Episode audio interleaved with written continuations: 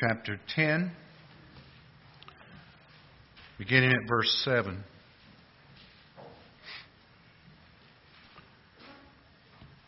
So Jesus said again to them, Truly, truly, I say to you, I am the door of the sheep.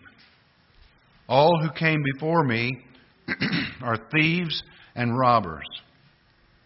But the sheep did not listen to them. I am the door. If anyone enters by me, he will be saved and go in and out and find pasture. The thief comes only to steal and kill and destroy. I came that they may have life and have it abundantly. I am the good shepherd. The good shepherd lays down his life for the sheep. He who is a hired hand and not a shepherd, who does not own the sheep, sees the wolf coming and leaves the sheep and flees, and the wolf snatches them and scatters them. He flees because he is a hired hand and cares nothing for the sheep. I am the good shepherd. I know my own, and my own know me, just as the Father knows me, and I know the Father, and I lay down my life for the sheep. And I have other sheep that are not of this fold. I must bring them also, and they will listen to my voice. May God bless the reading of His Word. Be seated, please.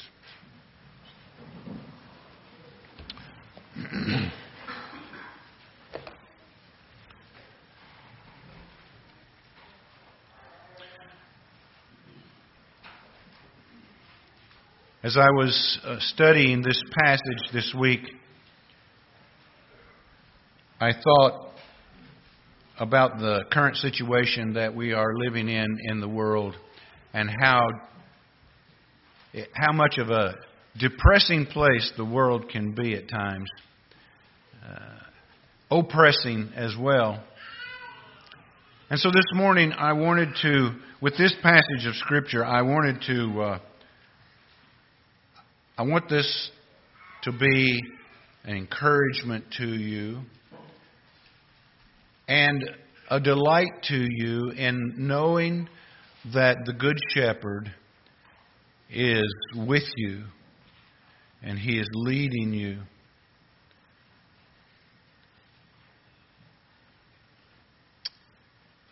We've seen a great deal in this passage about false teaching and false teachers. And we will continue to see that through the passage because it is part of the narrative of the analogy that Jesus is giving. But this morning we will try to concentrate, for the most part, on the passage as, it's, as it is through verse 10 and the encouragement that it gives us there. So let's pray before we begin.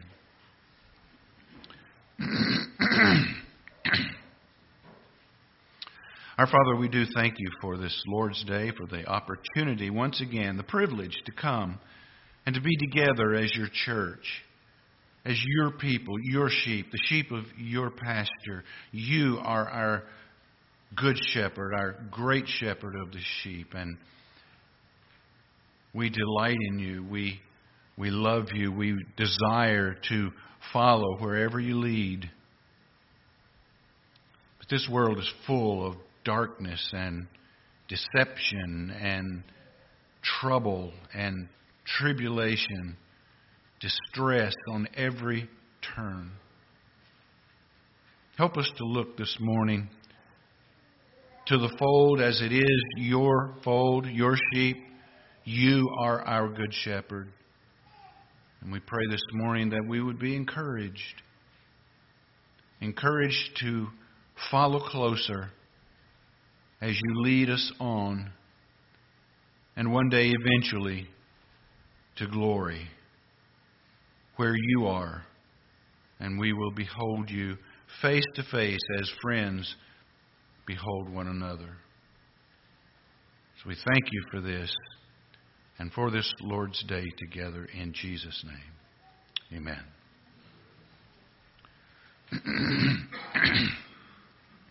Now, we've spoken thus far up through verse 5, and we see in verse 6, which needs very little commentary, that uh, the, the Pharisees did not understand what Jesus was telling them in this analogy. And, and I've called it a parable. This is really more of an uh, analogy uh, with various characters that mean something else uh, as Jesus is giving it to us here.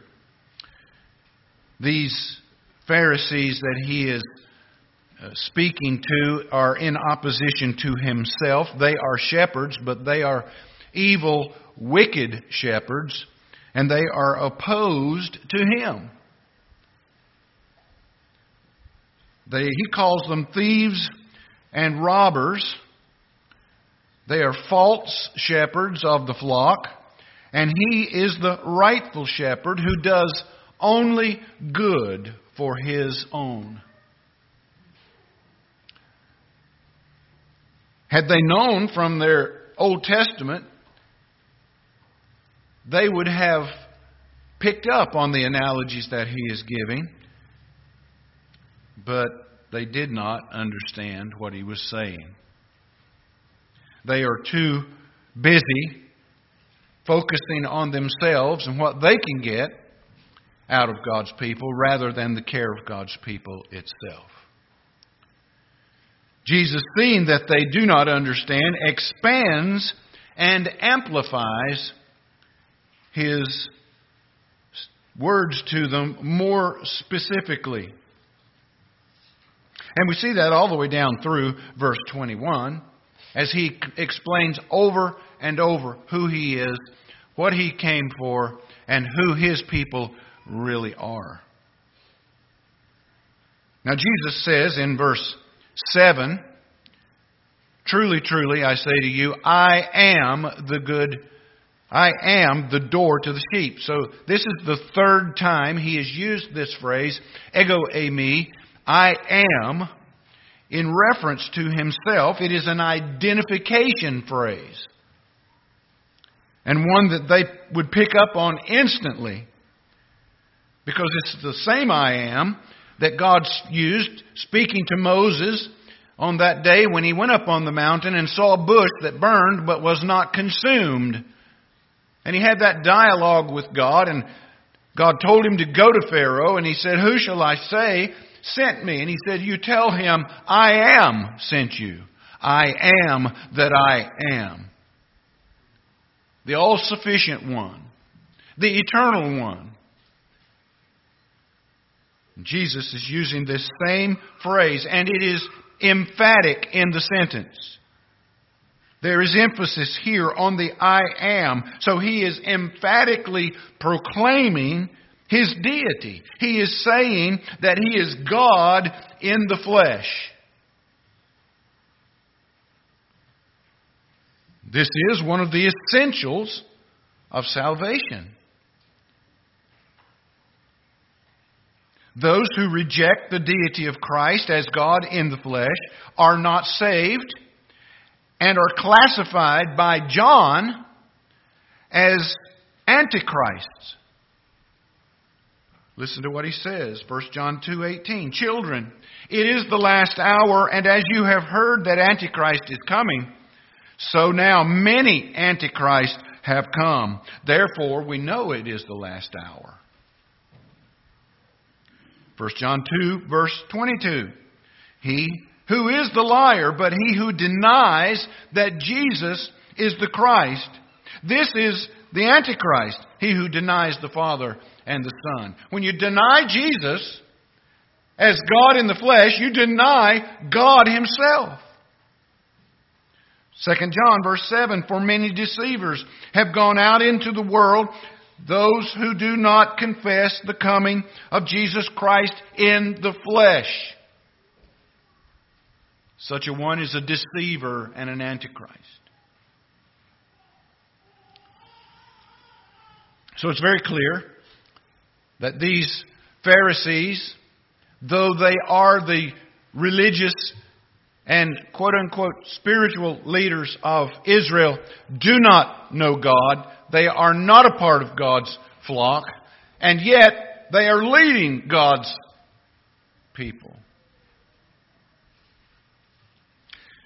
Now, we see in verses 8 and 9 the unmistakable application about Jesus himself as the only true shepherd of God's sheep. And there is a dual application in these verses as to who Jesus is to the sheep. Verse 8 All who came before me are thieves and robbers, but the sheep did not listen to them. I am the door. If anyone enters by me, he will be saved and go in and out and find pasture. So, who is Jesus to his sheep? Well, first of all, in verse 8, we see the relationship or the relation to, to his sheep. He is the door to the sheep. To the sheep. So, in other words, if we could say it another way, Jesus is the door that the sheep recognize and hear. This is a beautiful thing when it happens. Because a person can go through their entire life up until the point that God's Holy Spirit invades them and opens their eyes as to who Jesus is, and all of a sudden you see Jesus as the entrance into heaven. He is the door. They recognize him. They hear his voice. Jesus has already said the day is coming when the dead will hear the voice of the Son of God, and those who are dead will live.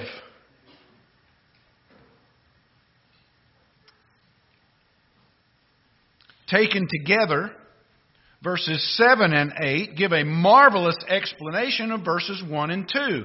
Look at verses 1 and 2 again. Truly I say to you, he who does not enter by the sheepfold, by the but by the door climbs up another way, that man is a thief and a robber. But he who enters by the door is the shepherd of the sheep. so if you paraphrase verses 1 and 2 with verses 7 and 8, it would be paraphrased like this I most solemnly assure you, he who does not enter the sheepfold by faith in me and appointment by me, but enters illegitimately, that man is a thief and a robber. Thus, all who came before me are thieves and robbers. But he who enters legitimately is the shepherd of the sheep. So Jesus is contrasting himself with all of those who had come before him. So, what does that mean? Before him.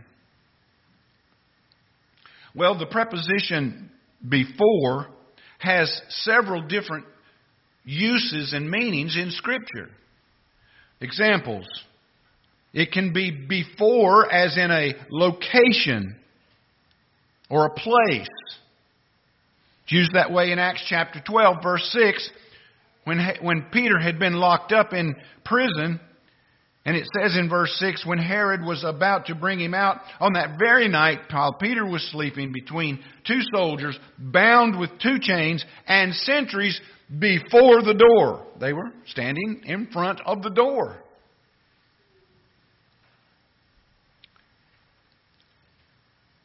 It's also used, uh, before, can also be used as a particular time or before time, as in Matthew 8 29.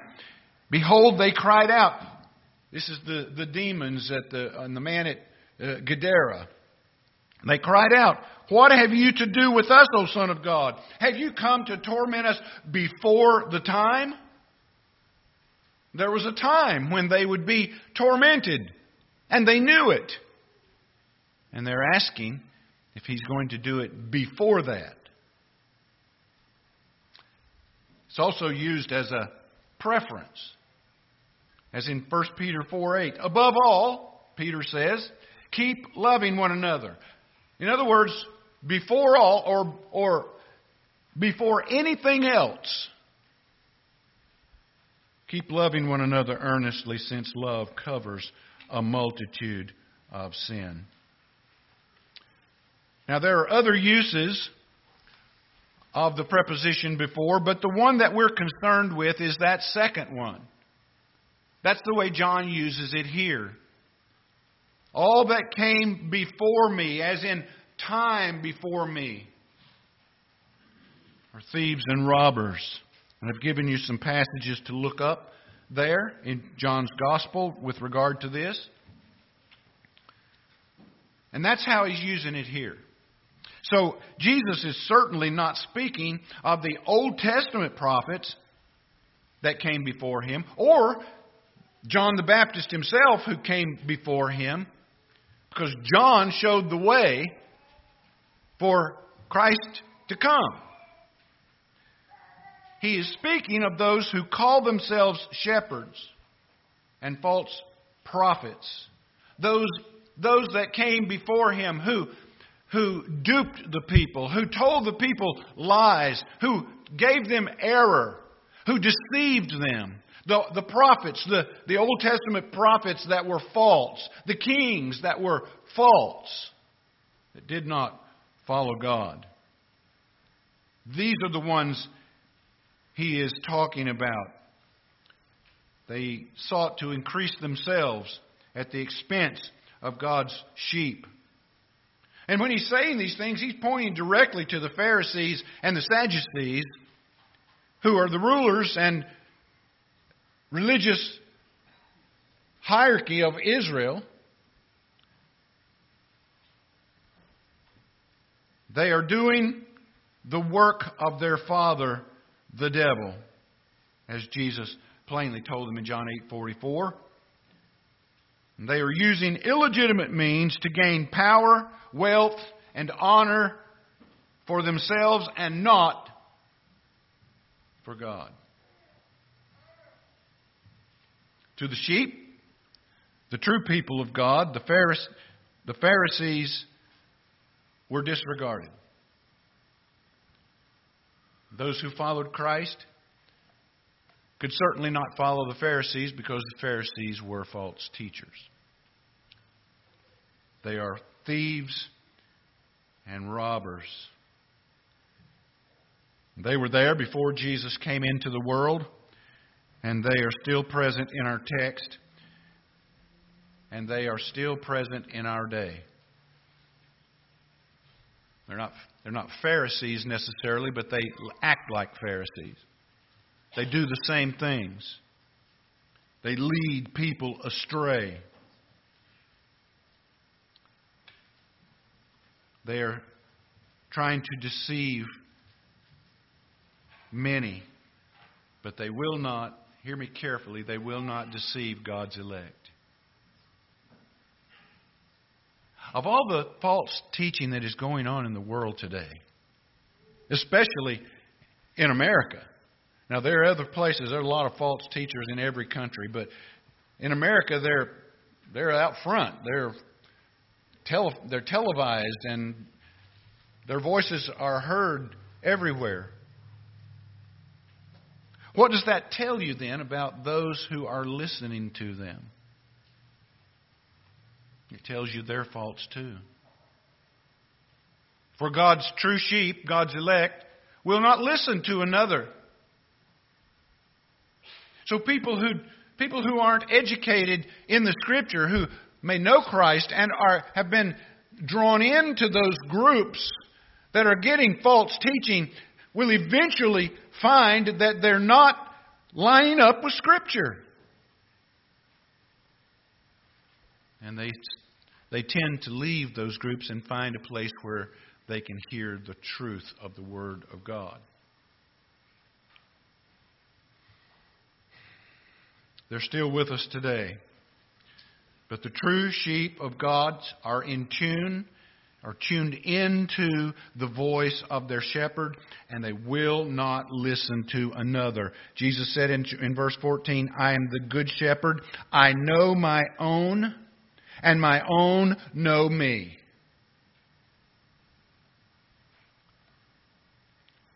This past week, my wife has been sort of in touch with a, um, a schoolmate that she went to school with years ago, and this lady is writing uh, Mary and asking questions. Uh, uh, do you do you know this person? And and are they okay? And do you know this person? And so she's been writing back and they've had this dialogue going on for a week now uh, back and forth and she's been she's been sending this uh, schoolmate of hers to people who preach the word and she'll say do you know so and so yes i know who that is he's a false teacher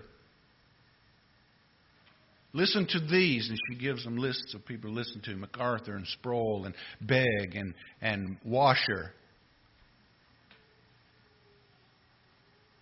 You see, there comes a time when, when God's true sheep who are sitting under some sort of false teaching realize that they're not hearing the truth as it is according to Scripture. Then they then they desire to know the truth and they want to get into a place where they can hear it week by week. That's why we come and meet. Don't you find that when you miss the ministry of the word from, from the pulpit that something is missing for the week?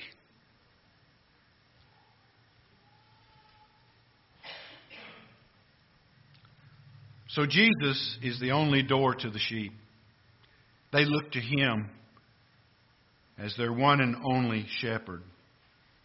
But in verse 9, there's another aspect here. Jesus is seen as the door for the sheep. He's not only the door to the sheep, in other words, they recognize him, but he is the door for them. They have access. And he alone is and always will be the door by which the sheep enter the fold. Every time we come together, Jesus is for us in the fold. He's with us. We are not alone. For every true sheep, He is the door. For the, shep- the under shepherd, He is the door to the sheep. For the sheep, He is the door of all blessings of salvation. To, the, to be saved, it means that they will be given life where only death reigned. No one who is dead, hear me, no one who is dead can go in and out. You have to be alive to go in and out. The analogy is very clear. A door leads in and out. The door gives the shepherd access to his sheep that are inside. It gives the sheep access to the fold and to the pasture which is outside.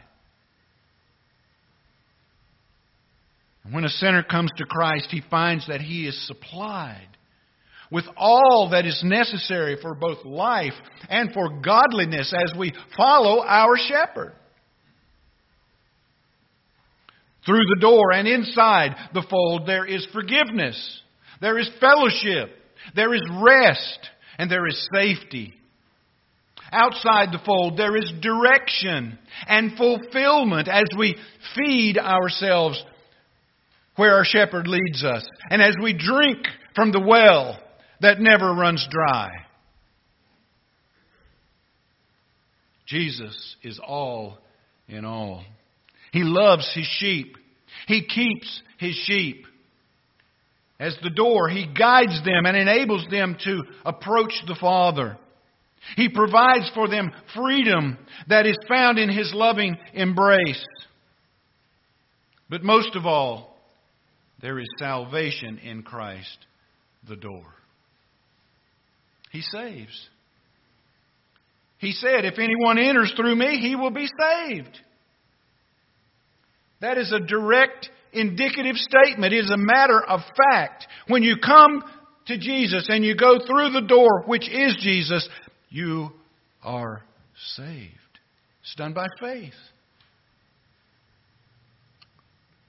There is forgiveness of sin and rescue from hell in Christ. He is the way, the truth, and the life. No one comes to Him, to the Father, but through Him.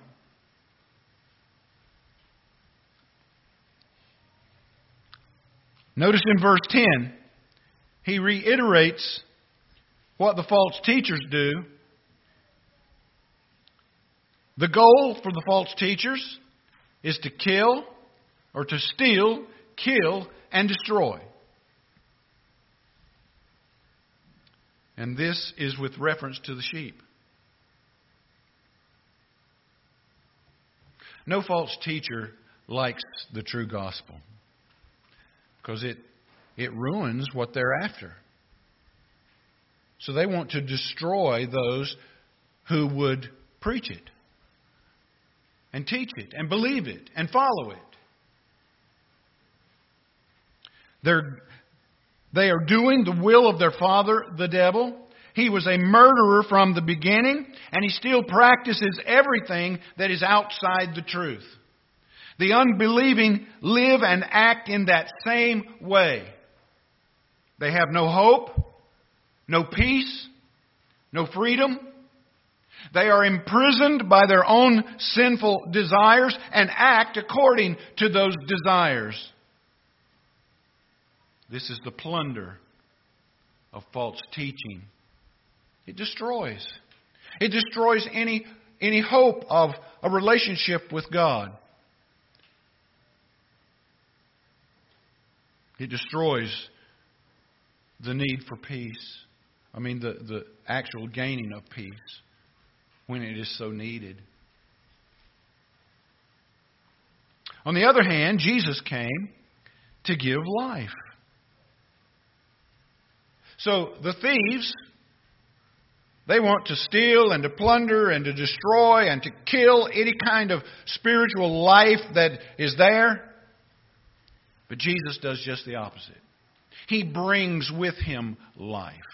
Not life that is, that is uh, here and now, not life that is the run of the mill, but a life that is one of abundance. He says, I came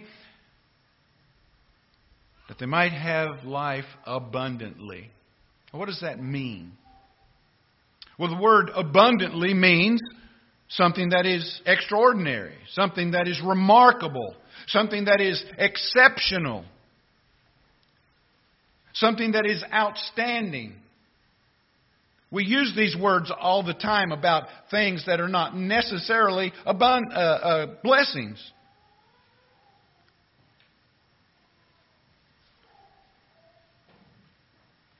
It is not simply an existence that ekes out a daily grind, but it is a life that is full and joyful. Even in the midst of trials and sufferings. The Amplified Version says, that they may have and enjoy life and have it to the full till it overflows. It's like building a dam in a river and it just it just piles up and piles up behind the dam and there's just an enormous flow of water all the time.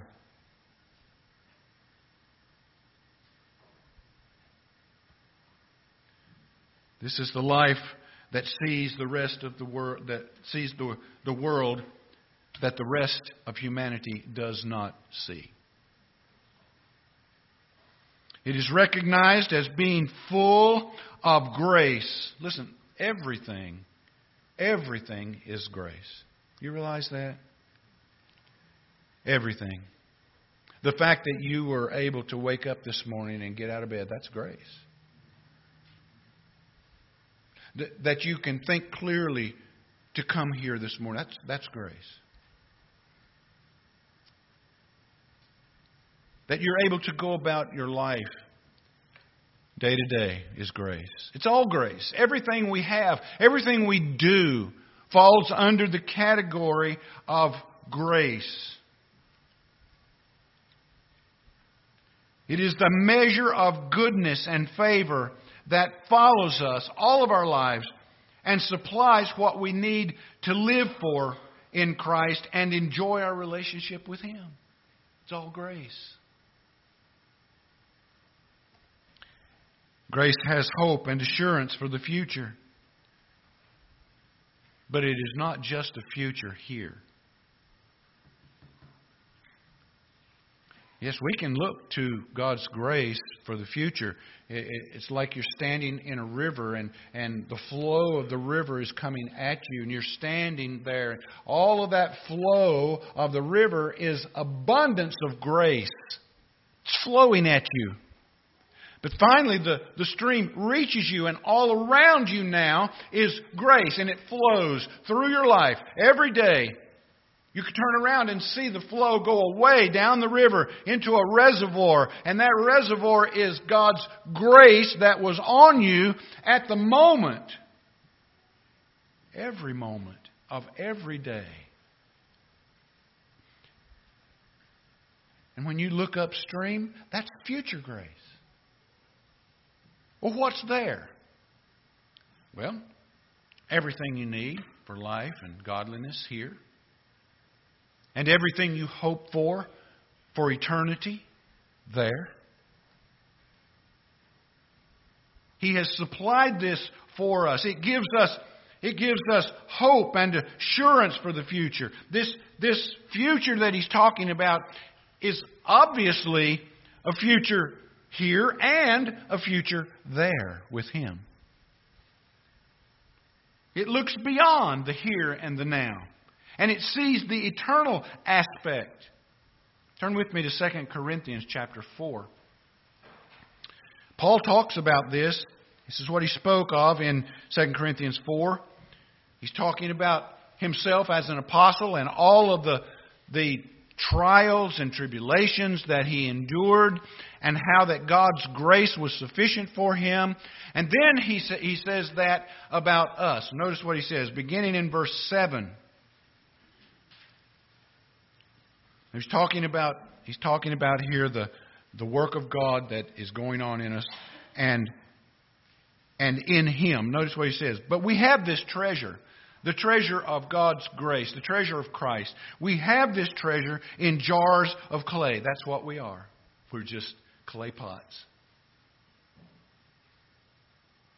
Now wouldn't you think wouldn't you think that he would say, vessels of gold? No. No, clay pots. Why? Why jars of clay? To show that we, the surpassing power belongs to God and not us. If, if, if it were golden vessels, we would be saying, Look how beautiful I am. Look how good I am. See how I shine and glisten? See how of great worth I am? That's what we would be saying. But it's just the opposite. He does his work in clay pots, just clay pots that have been molded by a potter. They're just ordinary. There's nothing beautiful or shiny about them. They just hold something. What do they hold? They hold the King of Kings through His Spirit.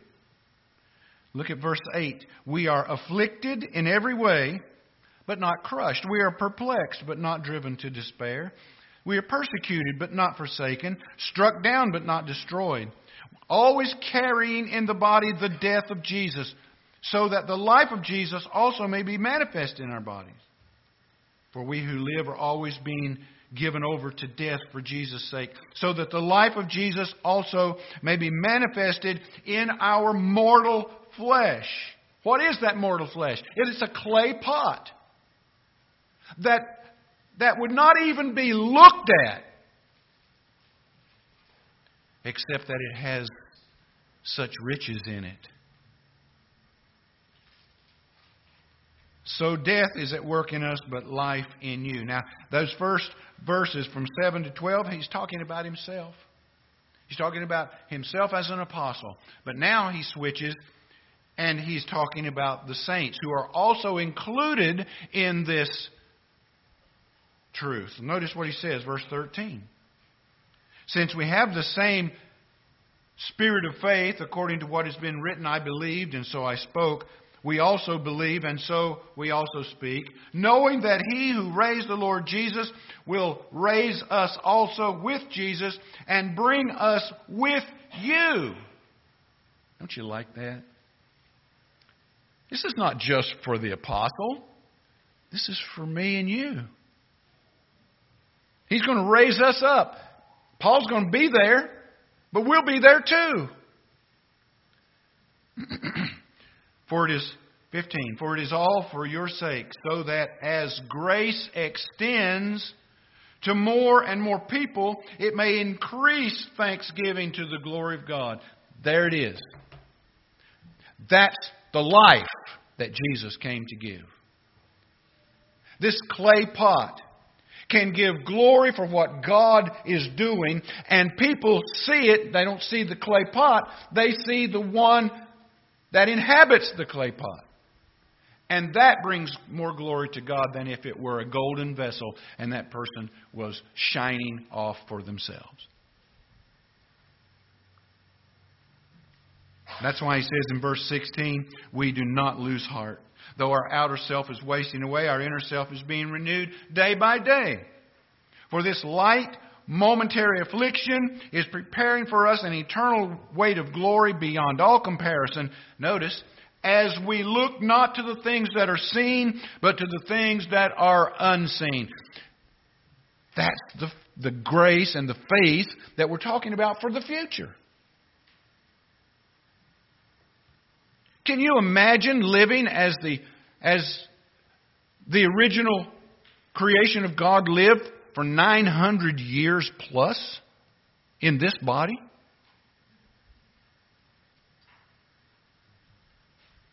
It's a work of grace that God shortened the lives of humanity. Imagine having a, a cancer for hundreds and hundreds of years.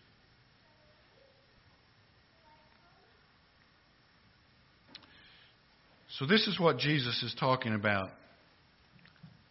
He, he, he said it before this in chapter 4, verse 10. He said to the woman at the well, If you knew the gift of God and the one who was speaking to you, you would ask him for living water. Water that lives. In chapter 7, verse 38, he said, He who believes in me, as the scripture has said, out of his heart, his, his innermost being will flow what? Rivers of living water. That sounds very much like abundance to me. And that's what he came to give us abundance of life. So, Jesus describes himself in verse 10 as the good shepherd who gives life to his sheep.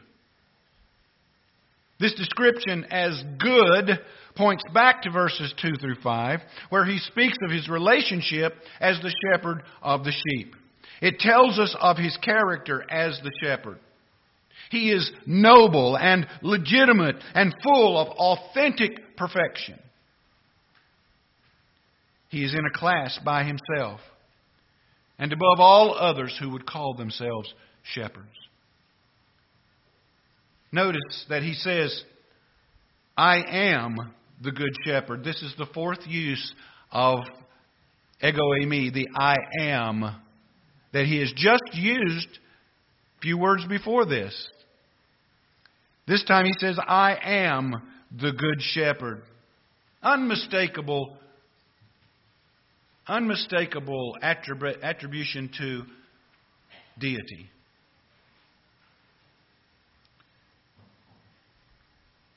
In other words, there is a great satisfaction in the sheep because of the Good Shepherd. He is for the sheep. I see many Christians today who seem to be missing that kind of life. They're living on some kind of residual life, but the peaceful and joyful life of Jesus is not bubbling over in their souls. They're despondent. They're depressed. And everybody has times of depression. I go through bouts of depression quite regularly. But the Lord seems to always bring me out of them.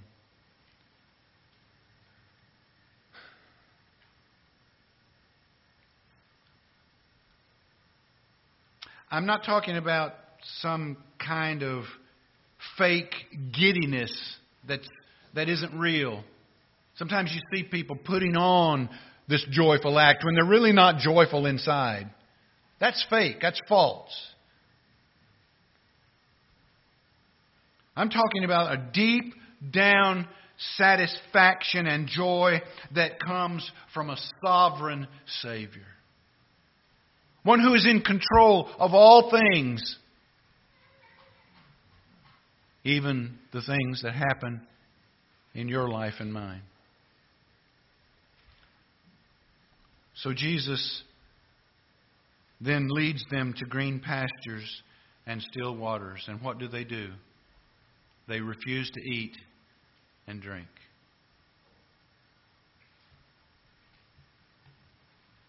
And when that happens, something is seriously wrong. Phillip Keller, in his book, A Shepherd Looks at the 23rd Psalm, writes a, a lengthy section on this. It's in the notes if you'd like to follow.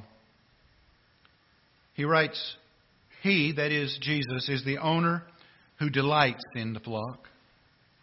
For him, there is no greater reward, no deeper satisfaction than that of seeing his sheep content, well fed, safe, and flourishing under his care. This is indeed his very life. He gives all he has to it. He literally lays himself out for those who are his. He will go to no end of trouble and labor to supply them with the finest grazing, the richest pasturage, ample winter feed, and clean water. He will spare himself no pains to provide shelter from storms and protection from ruthless enemies and the diseases and parasites to which sheep are so susceptible. No wonder Jesus said, I am the good shepherd. The good shepherd lays down his life for the sheep. And again, I have come that they might have life and have it to the full. From early dawn until late at night, this utterly selfless shepherd is alert to the welfare of his flock. For the diligent sheepman rises early and goes out first thing every morning without fail to look over his flock. It is the initial intimate contact of the day. With a practiced, searching, sympathetic eye, he examines the sheep to see if they are fit and content and able to be on their feet. In an instant, he can tell if they've been molested during the night, whether any are ill, or if there are some that require special attention. Repeatedly throughout the day, he casts his eye over the flock to make sure that all is well. Nor even at night is he oblivious to their needs. He sleeps, as it were, with one eye open and both ears open, ready at, le- at the least sign of trouble to leap up and protect his own. This is a sublime picture of the care given to those whose lives are under Christ's control. He knows all about their lives from morning until night. Does He know all about your life from morning till night? Are you one of those sheep that's inside the fold, protected and loved and cared for by the Good Shepherd? Do you find in Him satisfaction and peace and hope for the future? This is why He is called the Good Shepherd, because He does good for His sheep. He laid aside the good that would have been for Him Himself and did good for us. Do you know Him today? Do you love Him today? Is He the treasure of your life? I pray He is. If not, you need to come talk to me. Let's pray together. Father, we're so thankful. We're so thankful for our Good Shepherd, the Lord Jesus Christ, who came, gave up his place of glory in heaven to come here and live among sinful people. He is the wisdom of God and the glory of God. He is our shepherd. I pray that He is the shepherd of every person in this room. That may, that may not be true of all. And so I pray for those people who do not know you as their shepherd, that they would come through the door, which is Christ, that they would believe on Him, that they would have faith in Him for their souls and for salvation, so that they would, he, so that you would be their good shepherd as well. We praise you. We love you. Our lives are yours. One day we will be with you and we will behold you face to face as friends face each other. That's our blessed hope. And we thank you for it in Jesus' name. Amen. If you'd like to talk to me, I'll be available after the service. Uh,